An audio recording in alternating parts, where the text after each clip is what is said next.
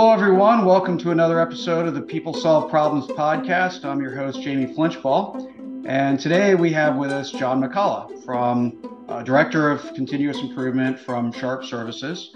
Uh, I've known John quite a long time, but um, he's passionate about continuous improvement, leadership, strategy, and has opportunities to apply this every day. So, John, welcome and thanks for joining. Thank you for having me, Jamie. So, uh, you have a lot of practical experience, a lot of uh, leading others in problem solving and improvement work uh, with with lots of different continuous improvement roles. So, so let's just get into your your process for problem solving. How how would you describe your your problem solving process, sort of beginning to end? Okay, so I think one of the first things uh, that almost comes before, whether you call it as part of the problem solving process itself or shortly before that, is uh, making sure that we're not biting off more than we can chew.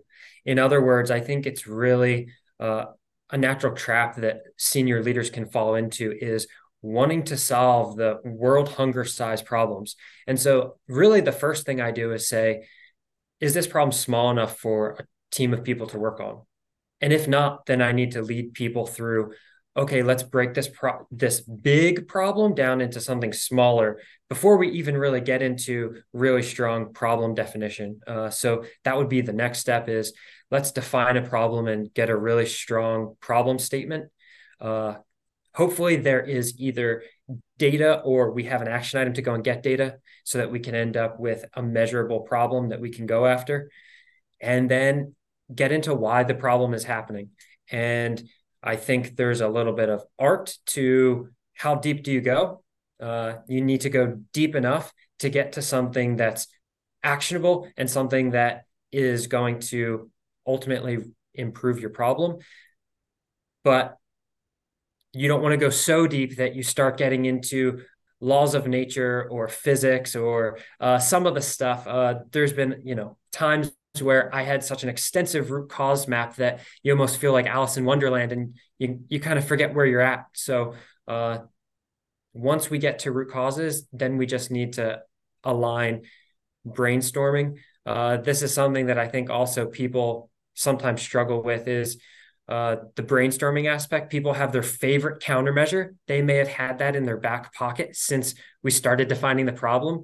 And that's great that they're so passionate about it. But at the end of the day, uh, doing and conducting really good brainstorming. Uh, no idea is a bad idea when you're doing brainstorming. And so taking people through brainstorming to get all the possible potentials onto the table and then selecting from them. Uh, and then we, you know, conduct experiments. So what do we expect when we do some, when we implement something? And then did we get it or did we not get it? And if we got the result that we're looking for, well, then the next question is how do we make sure we keep getting it? So, how do we implement measures that ensure that that sticks? And if it doesn't work, well, then we can still celebrate, which might sound counterintuitive. We should still be celebrating because we learned something, we learned something that doesn't work. And then we can reflect and say, did we not get what we expected because of some confounding factors or did we not get the result just because it wasn't a good uh, idea. Mm-hmm. but we learned something that didn't work uh, and then continue on from there. That's a whole lot of great nuggets in there. And i, I recently used the phrase um, i think i made it up on the spot but you know we had a results failure but a learning success.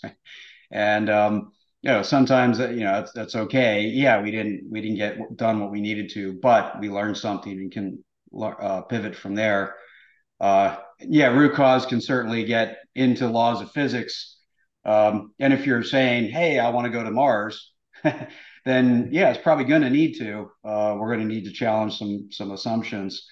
Um, i want to go back to the breaking the problem down. Um, you know, so Toyota's eight-step problem solving that's that's commonly taught sort of teaches define the problem and then break it down. And I often start breaking a problem down very early before it's well defined, and and that's sort of how you described it. And and I think my reason for that, not that we can't break it down further later, is that when we when we don't when we don't break it down early, we end up defining a problem that has a whole bunch of unrelated things in it. Um, and and so it's almost impossible to break down later because it was too broadly defined to start. So just you know your experience about breaking the problem down before it's defined or after defined. You know what's been your learning journey or experiences around that? So I, I, think a few things is one is I think having really strong collaboration. So when we're talking about big problems that we need to break down further, is making sure that you have the right people in the conversation from the beginning. And what I find is that across large organizations, people have such different views and different viewpoints and expertise that uh, getting those people together up front can save a whole lot of heartache when a month from now or a week from now, now you're really into, into the nitty gritty of problem solving. And suddenly someone introduces a facet that we hadn't considered before. Right. So I think that's really important is making sure you have the right people in the room. And then I also think uh, filtering as as a CI professional, if you will, or whoever's facilitating it, uh, filtering out opinion versus facts. And in that early stage, it's really common to have, we just don't know. But I think that you have to be open and honest and say, this is what I think it is, but okay, we'll add it to stuff we don't know and we need to go find out, or stuff that we don't know and we're never going to be able to find out and we just have to work around it. Yeah. No, I love that because it's, you know, we're not we're not looking to understand everything. We probably can't. And it's okay not to know everything, right? No one does. So so let's stop pretending that uh, you know we're we're going to have everything everything understood well. So um, so so you know you you've you've been in a lot of different roles in problem solving. You you've you've taught it, you've facilitated it, you've done it. Uh, do you have examples of of poorly done problem solving and what's been your lessons from those experiences? Yeah, so I think I'm going to take a slightly different track than you may expect. So, when it comes to the title of your recent book, People Solve Problems, uh, I think a lot of the emphasis gets put on the problems and not as much emphasis on the people. And so, I think that when it comes to people and problem solving, is it's really important. Or I found the greatest success, I'll say, is working with people who are passionate about the problem. And so I think as leaders within an organization, we want to make sure that we're working on problems that are not only important, but also problems that people are passionate about. And I think that's especially important for people who are relatively new or junior to problem solving.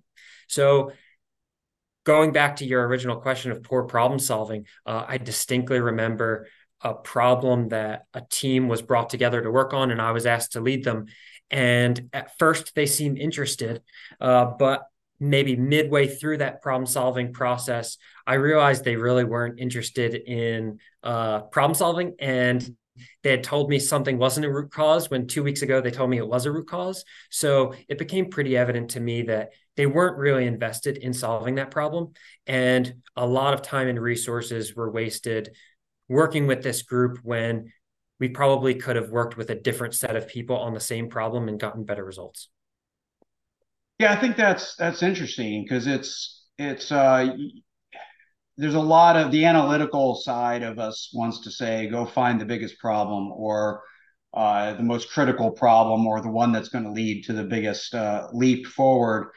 Um, but but you're kind of saying, well, that's that's a secondary filter almost to do people care about the problem? or Are they passionate about investing their energy? Um, do, do you find in in in that pursuit of passion for problem solving do you end up working on stuff that doesn't matter or does it still always matter? It just might not be the biggest problem. That's a good question and i think it the the typical answer is it depends.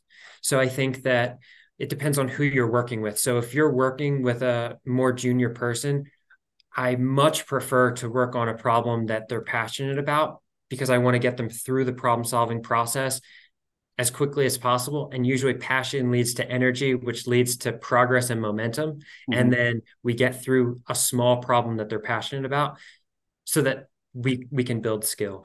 we always have to work on the big problems within an organization.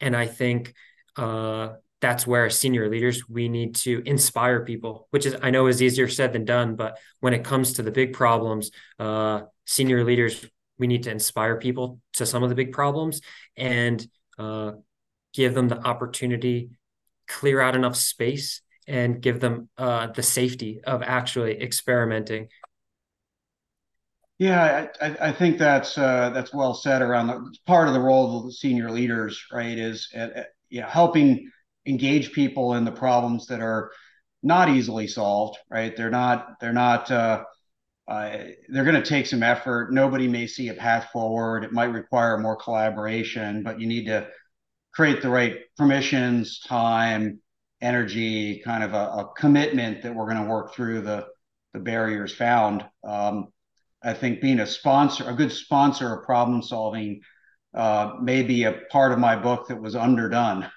um, I, I, do have a chapter kind of around that, but um, but there's so much to being a good sort of sponsor of of, of those efforts that, yeah. there's a lot that that needs to happen there. So, um, so so you've done a lot of coaching, and, and you know just building off of that, I'd almost love to think both up and down. you know, because I, I I like that distinction, right? Who are you? who are you working with that's going to change how you approach things? Is it senior leaders? Is it somebody new to problem solving? So when you think about coaching, um, you know, how do you assess the person you're coaching and and or the team you're coaching, right? So you've already talked a bit about their mindset, like are they passionate about it, but their skills, their capabilities, their uh, their their culture. How, how do you go about assessing in your your role as a coach? So uh, I think the first question is what am I trying to coach that person towards? And I think that depends on the person. In some cases, they might have a really clear place of where they want to be. And so that's really easy as a coach that, hey, I can help you get there. I think sometimes I need to ask thought provoking questions to lead someone towards this is where we could go. And I think that's really common when it comes to coaching senior leaders in improvement. Uh, I also think that part of my style is being really pragmatic. So while you and I are super passionate about continuous improvement and we can talk about all the finer principles of lean and and those things, there's some people that aren't as passionate. And so I think tying it back to uh, this is a capability that we don't have and i want to coach you towards having this capability and this is how it's going to help you personally and or the business uh, that can be a pretty compelling reason to say let's go on this journey together. That's really interesting. So i i, I think pragmatism is is important it's something i've always uh, uh, tried to pride myself on right? I'll probably fail at fail at it sometimes but uh, especially coaching people new to it um, to be pragmatic, you kind of have to uh, uh, you have to accept that your problem solving efforts will be far from best in class. Right? They aren't going to meet the ideal standard of problem solving. So, how, how do you maintain a vision of what good problem solving looks like and and push people towards that ideal good problem solving while remaining pragmatic, while taking that pragmatic bent? So I think that one, in the spirit of continuous improvement, is just instilling that we can always do a better job. And it's okay for us to talk about what could have gone better. I think some cultures are better at that than others. And I think uh, for usually like an American audience, uh, the majority of people that I've worked with are in the US, they uh, are they tend to want to focus on the positives. We're a very kind of optimistic culture, which is great, right? But when it comes to improvement, we have to say, what can we do better? And so I think, uh, I think creating a, a, conversation about what can we do better in after after something has happened, use that as a coaching point. I also think storytelling can be really powerful. So uh, provide someone an example of what really good problem solving looks like what are what what are some of the key parts of that story that enabled that success that people can take with them into future opportunities I, I like that a lot because it's it's not just analyzing your your failures, quote unquote, uh, in problem solving, but more aspiring to you know what better could look like and, and using stories to help paint the picture of that that that improvement path. So hmm. um, fantastic. Well, you know, in, in, the spirit of pragmatism, you shared a lot of you know really pragmatic nuggets, and uh, you know your your story and your example is uh, great for us all to learn from. So, John, thanks for coming on and sharing your your lessons learned. Thank you so much for having me, Jamie. Thanks for listening to the People Solve Problems podcast. Let's keep the conversation going. Visit jflinch.com for more episodes and other content. And continue to join us on your podcast app, of course. We greatly appreciate your feedback through reviews and ratings. Consider expanding your understanding of problem solving with Jamie's book, People Solve Problems The Power of Every Person, Every Day, Every Problem. Available on Amazon. Until next time, keep learning, innovating, and solving problems.